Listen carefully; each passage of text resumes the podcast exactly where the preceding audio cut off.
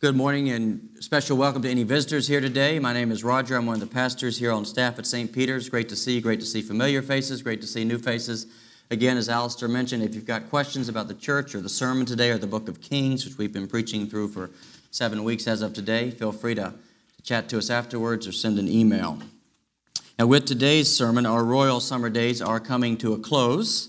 Uh, next week, we're going to be resuming the sermons in Mark's Gospel in the New Testament, but we will be returning to the books of Kings during the Advent season as we prepare for Christmas. The story before us is a sad one. In fact, I think it's one of the saddest stories in the whole of the Old Testament. Uh, it's a story that screams for redemption, but it's also a story that points to redemption. In simple terms, you might say that these are the big themes of today's text, 1 Kings chapter 21. And we're going to explore these themes by asking and answering three questions. First, what happened? Second, why it happened. And third, what God's showing us about Himself in the midst of all this ugliness. No slides today. I've been on vacation with my wife last week, so no slides today, which means you need to keep your trigger finger on the Bible. 1 Kings chapter 21, that's page 261 for those of you who have a Pew Bible. What happened? There's treachery in the vineyard, right? It's not hard to see this, but there is more than first meets the eye. Naboth is a model Israelite. How do we know? Because he refuses to sell his land to the king. Right? Now that's it may seem like he's just being a bit stubborn here, right? Aren't good subjects supposed to give up things for their king? Right, that's exactly what Camilla Parker Bowles' husband did when Prince Charles asked if he could marry her. He said, I'm glad to give you up for my prince and king. Right? But that's not how things work in Israel. Right? Naboth's refusal to sell his land is, in fact, an act of faithfulness to God. Look at verse 3. The Hebrew there literally means selling his land would be a would profane God. It would profane God. That's what the Hebrew there means, right? Naboth's name, the name Naboth, is very close to the Hebrew word for prophet. And in fact, I think that's exactly what Naboth is doing right now. He's being prophetic, right? His faithfulness is prophetic. His refusal to sell his land points to his commitment to doing God's doing life God's way. To building a better world and a better society God's way. He's being faithful, he's being prophetic. You see, when it comes to land ownership in ancient Israel and Israel in the Old Testament, right? God, God issues a very countercultural protocol.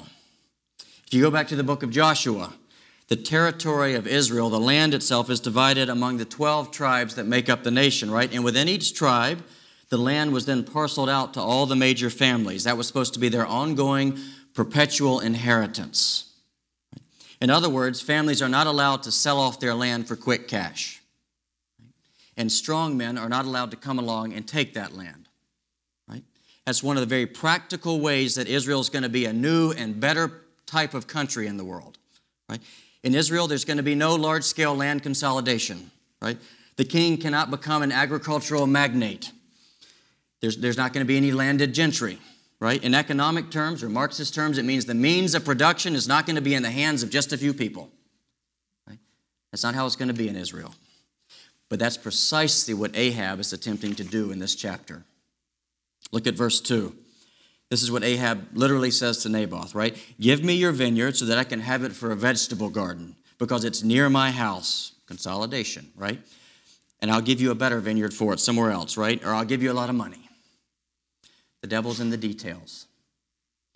The clue is the word garden in this passage, right? That's a term that's used only one other time in the Old Testament, Deuteronomy chapter 11, verse 10, and it's used to contrast Israel with Egypt. If I said to you, politically speaking, Canada is setting sail like a regular Titanic, you'd know that what I was saying is ominous, right? So to here, the word garden is evocative. What does it evoke? Egypt, the land of Egypt, right? And this term reveals something about Ahab's inner deep desires. He wants to make Israel more into a place like Egypt, just like a lot of the kings before him, right? Egypt, What's Egypt? That's the place where kings play God. That's the, that's the place where they dispense with people like pawns on a chessboard, right? Egypt is a place where there's no law except the king's law. That's what Egypt represents, right? It's worth noting that from this point on in the story, Ahab goes on nearly to break all of the Ten Commandments. no law. In contrast, Naboth is a man who keeps God's commandments, right? He loves the Lord. And so he won't give his land to the king, right? And so Ahab returns home sullen and vexed. Verse 4. Naboth says no. But when sullen Ahab gets home, there's someone who's very glad to cheer him up in a really sinister way. We've met her before. Remember last week? Her name's Jezebel. She's the queen, she's a nasty piece of work, and she's the boss in the palace. Look at verse 7. Jezebel comes into her husband and he says, Do you not now govern Israel? Arise and eat bread and let your heart be cheerful. I'll give you that vineyard that you want. That's what she says, right? She's got a vision for what her husband should be as a king, right? And it's a typical vision for an ancient Near Eastern king someone who seizes, someone who kills, someone who plots and lies and crushes to have his way. That's what his wife wants him to be. That's the kind of king she wants him to be, right?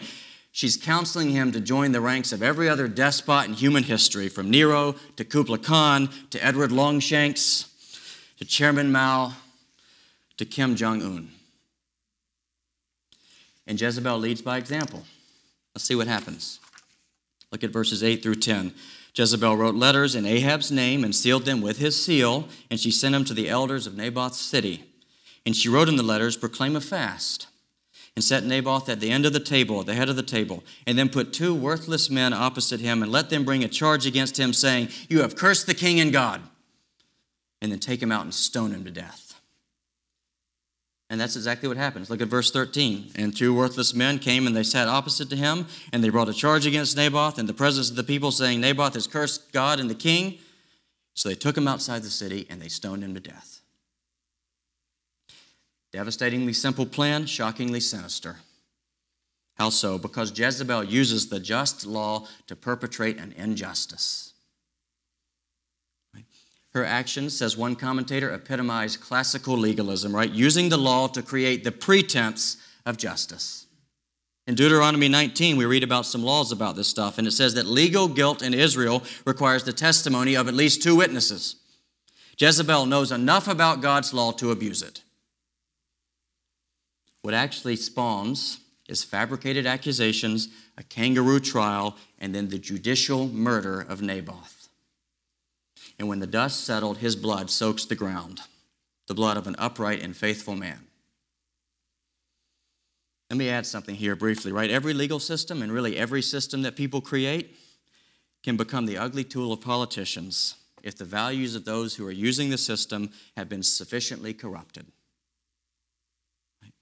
And when that happens, good people suffer. People lives are ruined. People die, right? Human history is filled with people like Naboth. So what the world needs, what redemption involves isn't just better systems, but better people. And any vision of redemption worth its salt had better take that into account. We don't just need better systems, we need better people. That's what happened. Now we need to reflect on why. Why did it happen? Kings doesn't just tell us what happened, it also tells us why it happened. And in all of this, I think there are basically two factors that demand our attention. Number one, Ahab's spinelessness, and number two, Jezebel's godlessness. Ahab's spinelessness, Jezebel's godlessness. These are just variations of a theme that runs right through 1st and 2nd Kings. Let's start with Ahab. Over the course of 1 Kings chapter 17 through 22, he is repeatedly depicted as a spineless man right? At certain moments, he seems to entertain the right principles. He seems to look at God, but he doesn't ever really follow through with it. Right? And his chronic passivity becomes a cause by way of omission for a lot of evil things that happen under his administration, right? So, for example, earlier in chapter 17 and 18, right, a bunch of God's prophets are slaughtered by Jezebel. Now, Ahab doesn't order that. He doesn't sign that order. He does, you know, it's not his plan, but he stands by why she does it spineless. Sometimes the only thing that evil needs to do its work is for decent people to do nothing. Ahab might have at least been a decent guy had he done something, but he didn't do anything. He's spineless, right? Look at verses 4 through 7. Ahab went to his house vexed and sullen because of what Naboth had said to him, for Naboth said, I will not give you the inheritance of my fathers. And, he, and then Ahab laid on his bed, and he turned away his face, and he wouldn't eat anything but his wife Jezebel came to him and said, Why are you so vexed and not eating, right? And he said to her, Because I spoke to Naboth and he wouldn't give me what I wanted. Wah. That's what he said, right? And Jezebel said, Do you not now govern Israel? Right? Even she knows her husband's spineless? In this instance, Jezebel is basically telling Naboth that she can act so that he can have his way. Ahab knows what this is going to entail. He wasn't born yesterday, right? He probably knows it's not right. He knows enough about God's law, but what does he do? He just buries his face in his pillow and looks the other way. Go do the dirty work, baby. That's what he says. He's spineless, right? And his passivity ruins his character. That's what First Kings wants us to see. His passivity ruins his character. The, the way that Ahab is presented in these chapters links him with a whole series of vices that are otherwise seen individually in prior Old Testament figures. Right? This is what you see on a careful reading. So, like David, for example, if you know anything about the story of David, Ahab seizes something that is dear to his neighbor. Right? And then he arranges the death of his neighbor. That's kind of like what David did. Go read the book of Samuel, right? Like Cain in the book of Genesis, we see Ahab attacking his brother in Israel. Like Adam, earlier in Genesis, we see Ahab taking forbidden fruit, the fruit of someone else's vineyard. This indictment is subtle but unrelenting, right? Ahab has been passive about pursuing the ways of the Lord, and so his whole administration, his whole name becomes warped and ugly and evil, right? But it didn't have to be that way, right? God makes a lot of interventions in these stories, right? We read about one last week. It was extraordinary. Doesn't seem to have really affected Ahab, right? Sometimes Ahab speaks the language of someone who's looking back to God, but there's not really much follow through, right? He seems to go back to his old habits. Why? Because of passivity. Passivity, passivity leads him to be a pushover, someone who's spineless. He's crippled with sloth. That's how the ancient Christians would have put it sloth. Friends, if you're not swimming upstream, you're floating downstream. That's the message here. That's the problem of Ahab, right? That's why he's a spineless twit. And it's not an innocent and harmless problem, right? It's a problem that results in the one who in the death of someone who was innocent and harmless. His name is Naboth. All of this we see is, is, is in rocket science, right? All this we see Ahab's a man under influence, but not the influence of God. He's under the influence of his wife Jezebel, right? And that leads us to the second problem Jezebel and her godlessness. Jezebel's a foreign wife. And from the start, she makes no effort to get to know the Lord or his ways, right? She sets up shop for her pagan deity Baal right in the middle of Israel. And Ahab is passive in the face of all that. He welcomes it with open arms. Polytheism, right? Never mind that Baalism wrecks people's lives. Never mind that Baalism results in a mafia style racket that exploits the poor, because that's what it did.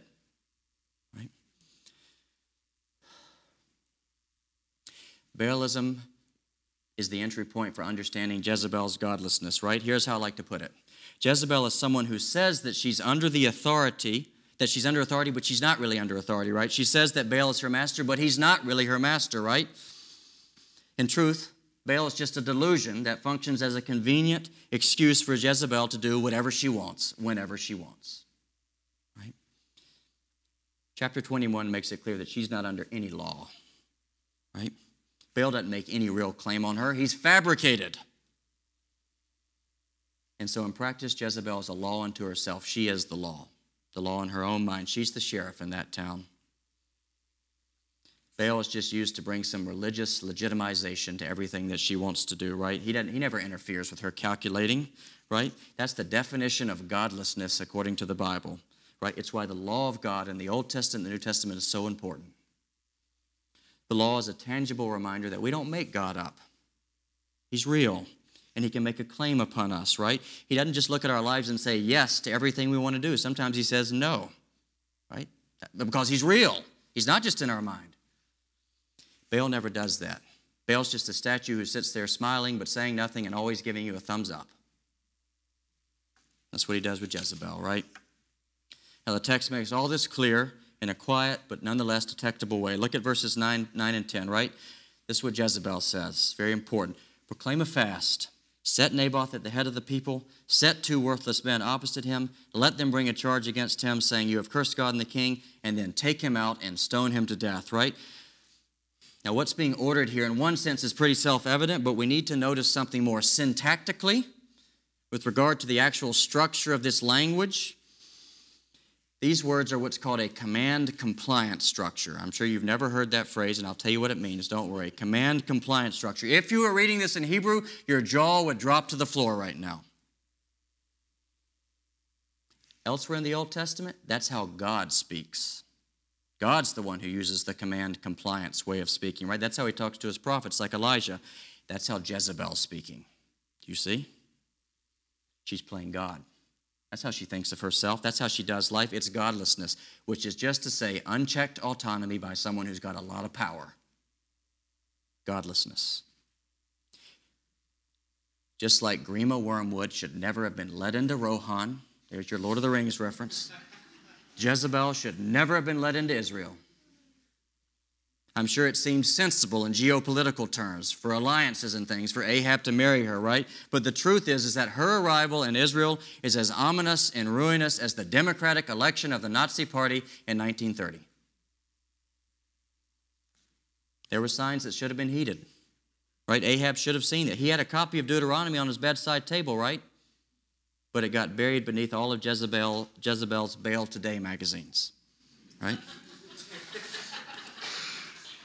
The short end, this, is this, the short is this, right? Ahab and Jezebel are a perfect match made in hell, right? And out of this match comes hell on earth. The faithful are mowed down, the treacherous are elevated, and the lowly are stamped on while the rich are satiated. That's the depiction of 1 Kings 17 and right up here to chapter 21, right? Do you hear screams and cries for redemption? They're all over this story. But that's not all there is. Chapter 21 is also a story that points to redemption, right? It shows us not only that God desires redemption, but it shows us something about the shape of the redemption that God is going to work to bring, right? And this is our third question. What does this text reveal to us about God? What's God, what does He want us to know about Him from this text, right? By this point in Kings, everything in Israel is in a bad way, right? There are a few, uh, a, a few upright people like Naboth around, but, but by and large, it's a rotten situation, right? The palace is crooked. There are a lot of crooked people in the kingdom too, and we learned that from verse 8. Jezebel wrote this letter to the elders about this conspiracy, and they all participated, right? Everyone's compromised. Ahab's not the only spineless person around. There's a lot of people like that in Israel this time. The world is not as it should be. Israel is not as God wants it to be, right? It's a long way from it, in fact. But God is not blind to this, and so he calls out his old tenacious servant Elijah to intervene once again, right? Turn your eyes to verses 19, 20, and 21. This is what God says Arise, arise, Elijah, go down to meet Ahab, the king of Israel, who is in Samaria, and behold, he's in the vineyard of Naboth, where he has gone to take possession. And you shall say to him, Thus says the Lord, Have you killed and taken possession? And then you shall say to him, Thus says the Lord, In the place where dogs licked up the, licked up the blood of Naboth, shall dogs lick up your blood. And Ahab said to Elijah, Have you found me, my enemy? And he answered, I have found you because you sold yourself to do what was evil in the sight of the Lord. And behold, disaster is coming upon you, and you will be burned up and cut off from the house of Ahab, will be every male, bond or free in Israel. Now, by this point in chapter 21, we're all livid with Ahab, right? We're dialing Amnesty International and Human Rights Watch right now. So is God. Look at verse 25. Ahab is called incomparably evil in the sight of the Lord, worse than all prior kings, right? Which is why what happens next is going to make you say, Shut the front door. Look at verse 27. When Ahab heard the words of Elijah, he tore his clothes. He put on sackcloth over his flesh, and he fasted, and he lay in sackcloth, and he went about dejectedly. And look how God responds, verse 29. He says to Elijah, Have you seen how Ahab humbled himself before me? Because he has humbled himself before me, I will not bring disaster on him in his days, but in his son's days I will bring disaster upon the house. Even Ahab, depraved wretch that he is, can receive mercy from God. I bet the writers of Kings wanted to leave this part out. It's embarrassing, right? That's not the way the world should work. Well, welcome to the strange new world of the Bible. The writers of Kings are committed to telling the truth about God. There are plenty of people out there who wouldn't want to show Ahab any mercy, but God is not one of them. Here's what it comes down to the redemptive work of God is infused with mercy. It's infused with mercy, right? Mercy that can be embarrassing, mercy that can sometimes seem scandalous. That's God's MO. Generous mercy, profuse mercy, a yearning to pardon people of their offenses, right? It's an offer that God is always making throughout the scriptures, right? It's at the very center of his redemptive work.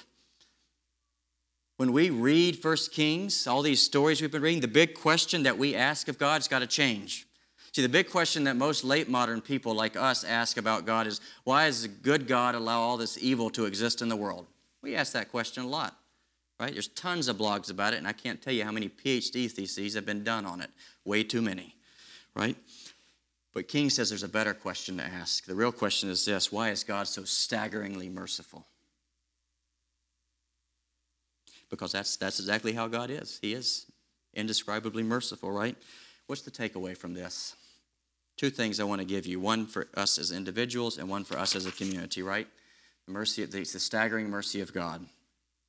As individuals, the profound mercy of God means that your need for God's mercy is never too late and never too much.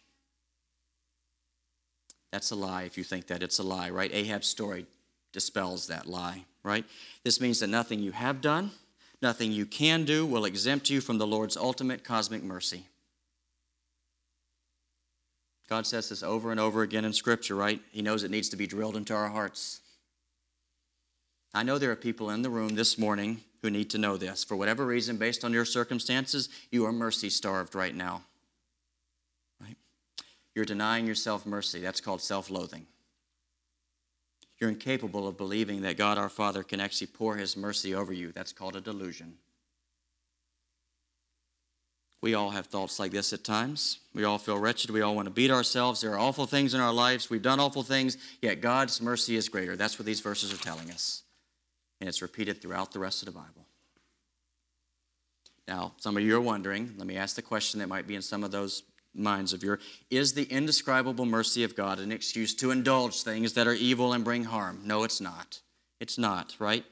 To be confident and to rest in God's mercy is never a basis to be unjust or hedonistic or violent. That's the abuse of a beautiful thing. Don't do that. We don't operate that way, right? God's mercy is never an excuse for sin, but it is a remedy for the shame that so many of us carry. Shame. Many of us live in that invisible prison. I spent at least half of my life in it. It leads us to exclude ourselves from God's mercy and that's, that's another way of abusing a beautiful thing. So don't do that, right? When God looks at the mess of our lives, He will never, never, never say, I'm shocked, that's too much. Can't forgive that, can't show mercy there. God will never say that. Didn't say it to Ahab, won't say it to us. What about mercy for the church? The mercy of God in the church, right? How does God's staggering mercy apply to us as a community, right? He goes like this as a community, I think we're to reflect the profound and sometimes embarrassing mercy of God. We should be known for this. That should be our reputation in this city.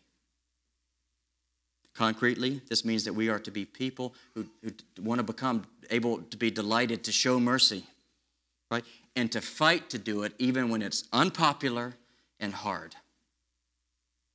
To fight to show mercy even when it's unpopular and hard. We're to be a community that's committed to welcoming people that sometimes seem unwelcomable. That's God's mercy through us, right? As long as Jesus is Lord, we can never be a community that writes people off or that says that one's totaled beyond redemption, right? We've got to be a community that's ready to extend the mercy of the Lord to the worst of the worst, should they come into our midst. Who are those people to you? Right? Have a word with yourself. Think about this, right? If we're not on this wavelength, then perhaps we don't know the Lord as well as we think we do. That's the outworking of divine mercy. We got to be a community that revels in that, right? And lives out of it and therefore celebrates repentance with patience and hope. It's always a live option.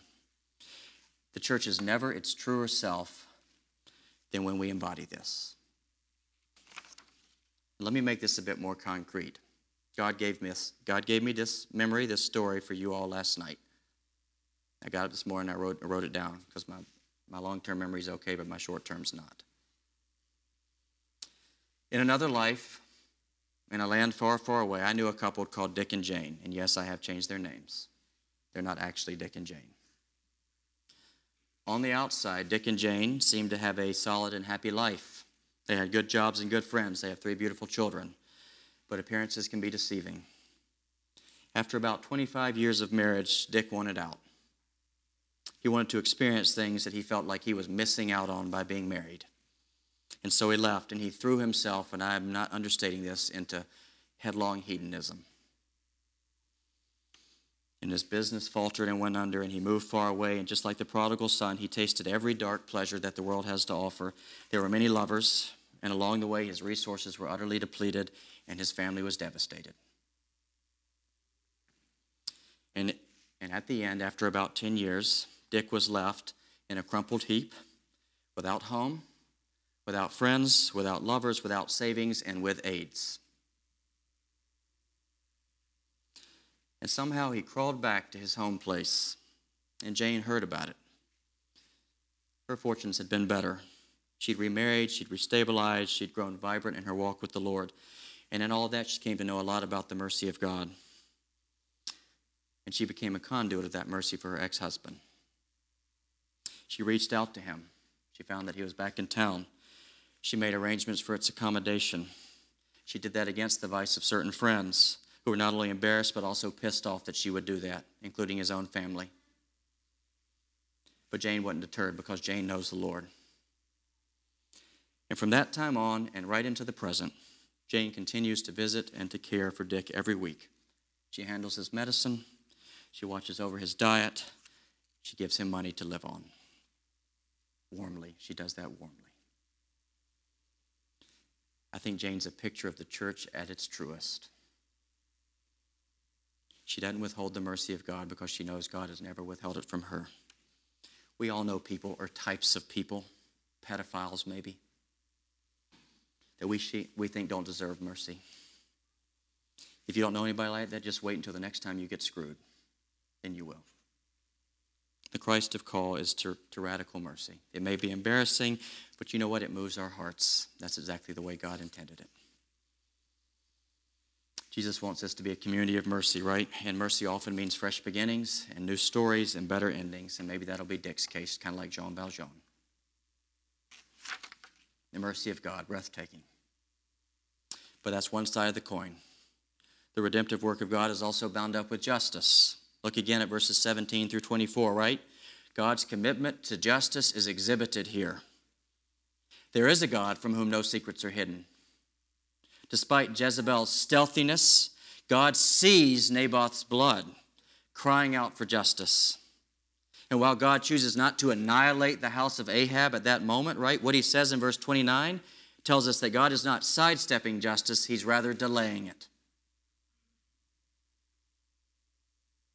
First Kings is showing us that God sees and takes account of the blood of all of the world's victims of injustice. God does see that, right? And that applies to injustice in all of the different forms, right? Murder, martyrdom, but also professional injustice, economic injustice, social injustice, relational injustice, all the different forms of injustice, right? God is not oblivious to this.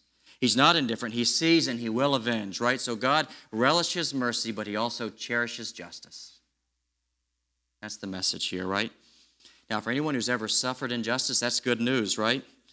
It's all too easy to conclude that the masses of people throughout human history who have been crushed by injustice are destined to be forever forgotten, right? We can hardly keep track of the injustices in our own day and age, much less of all those throughout history.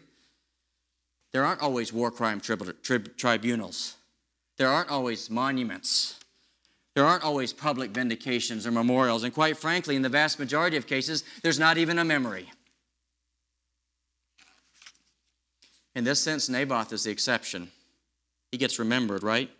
Most victims of injustice are forgotten and nameless and faceless. There are people in this room who may be part of that group. There are others who will be. In fact, at some level, we all will be because nobody's going to get through this life without suffering from injustice. But, but, and here's the painful catch nobody gets through this life either without perpetrating injustice on other people. None of us. You see, First Kings is not just a report of this thing that happened, it's what I like to call a representative story. It's a story that plays out over and over and over again in the world, right? And we're all in that story, and we all take different turns playing different parts. Right? Sometimes we play Naboth. We're victims of injustice. We're people who suffer because of the selfishness of others and the godlessness of others and the cowardice of others. But sometimes we play Ahab and Jezebel, right? We're perpetrators of injustice. We inflict harm on others. 60% of us, after all, right now are lying at least every once every 10 minutes. Read that this morning in a study. We all perpetrate injustice, lies, deceit. Sometimes we get to be like Elijah, we get to call it out, right? We may not always play these roles in a personal sense. This is another thing to realize, right? Sometimes we play the roles of the victim and the perpetrator just by being in this world and participating in its systems, right? Sometimes simply by taking part in the systems of the world, economic systems, whatever else, we're, we're complicit in injustice. Sometimes by being subject to the systems of the world, we become victims of injustice. We know this. Our world, just like the world of Naboth, is screaming for redemption, right? It's in a terrible state of affairs. We're always getting beat up and beating each other up. We're wounded and we inflict wounds, and so we need God's mercy. We need God's mercy. Yet, if we're in need of mercy, it means that justice is probably knocking on our door, too. We need to be served some justice. Now, here's the light in this darkness God looks into this whole situation, our situation, with profound pity and compassion and he moves to bring redemption and to set things right one life at a time, but for all lives. And this redemption necessarily involves perfect mercy and perfect justice, right? And that's because that's what's needed. But how can God do that? Ultimately, how can God show perfect mercy and perfect justice, right? It seems like he's going to have to choose one or the other. This is the great riddle of the Old Testament. How can God be both of those, right? It's a riddle that starts back in Exodus 34. What's there? Moses on top of a mountain encountering the presence of the living God. And the goodness of the Lord passes before Moses, and this is how it's put into words, if you can even do it. But this is how it's done, right? The Lord, the Lord, a God merciful and gracious, slow to anger, and abounding in steadfast love, keeping steadfast love to thousands, and forgiving iniquity and transgression for sin, but who will by no means clear the guilty. That's the same thing we hear in 1 Kings 21, right? God is astoundingly merciful, but also passionate about justice, right? But how? Are these things not incompatible? Isn't this like AC to DC or fire to water, right? I mean, God is basically saying, I'm infinitely merciful. I want to pardon everyone, yet I will never let sin go unpunished. Never. That's weird, right? It seems like a contradiction. But it's not a contradiction, it's a tension and it's the tension that's part of God's redemptive goodness. You see, God is too good to let justice fall by the wayside. That's why He's got to punish sin. But God is also too good to let people be lost, which is why He shows astounding mercy. But again, how can God have it all, right? We, if you're going to be merciful and just, you, don't you think we, God has to be sort of kind of merciful and kind of just? He can't be perfectly merciful and perfectly just at the same time. If the Bible were to end with this story, we'd still be left asking that question. But this isn't where it ends. Naboth himself points to the coming ultimate unfolding of God's redemption, that moment in history when, when justice was no longer delayed. You see, there was another man like Naboth. Even more than Naboth, though, he was a righteous man, right? He always lived and walked according to the ways of God. Yet, despite being a man of faith and obedience and love, enemies came into his life who conspired against him. Like Naboth, this man also had a garden that he liked to hang out in. It was a place he cherished. He used to go there and converse and laugh with his friends. In fact, he was praying in that garden one night when some accusers showed up. And he was taken away. Why? Because he wasn't going along with their vision for what Israel should look like. And there was a trial. And like Naboth's trial, it was a kangaroo court. And everything happened in a quick and shady manner. And in a matter of hours, just like Naboth, he was taken outside the city wall and he was murdered. Except he wasn't murdered in a pit covered with stones. He was hung on a cross on a hill for everyone to see and deride and mock. That's Jesus Christ. He's the answer to that riddle. He's God's redemption. He is the living expression of how God can be both indescribably merciful and perfectly just, right? On the cross, what happened to Jesus? Justice and mercy kissed. He was snuffed out, he was cut off. That is the payment, that is the demand of justice. The New Testament says that Jesus wasn't just a regular person, he was God with us. That's how God can be perfectly just. God Himself took the wages of justice so that none of us have to ultimately, not even people like Ahab. But the cross also speaks a word of mercy, right? Justice has been satisfied on that cross, which means that justice can no longer make a claim on any of us. There's no double jeopardy in the kingdom of God. The only verdict for those who trust in Jesus Christ is a verdict of innocent because justice has already been served. That means for you and for me, it's mercy. We are people who are invited to live in that tension of God's goodness, God's goodness of perfect justice and perfect mercy. That tension is a place called grace. And that grace wears the face of Jesus Christ. Have you looked at his face? Have you looked at his face lately? It's a face that will change your life. It's changing mine right now. It's changing many of your lives right now. I know it. This is the true story of the world. And I'm sorry if this is the first time you're ever hearing it, but I hope and pray that you will hear it again and again and again and again until you know that it's your true story.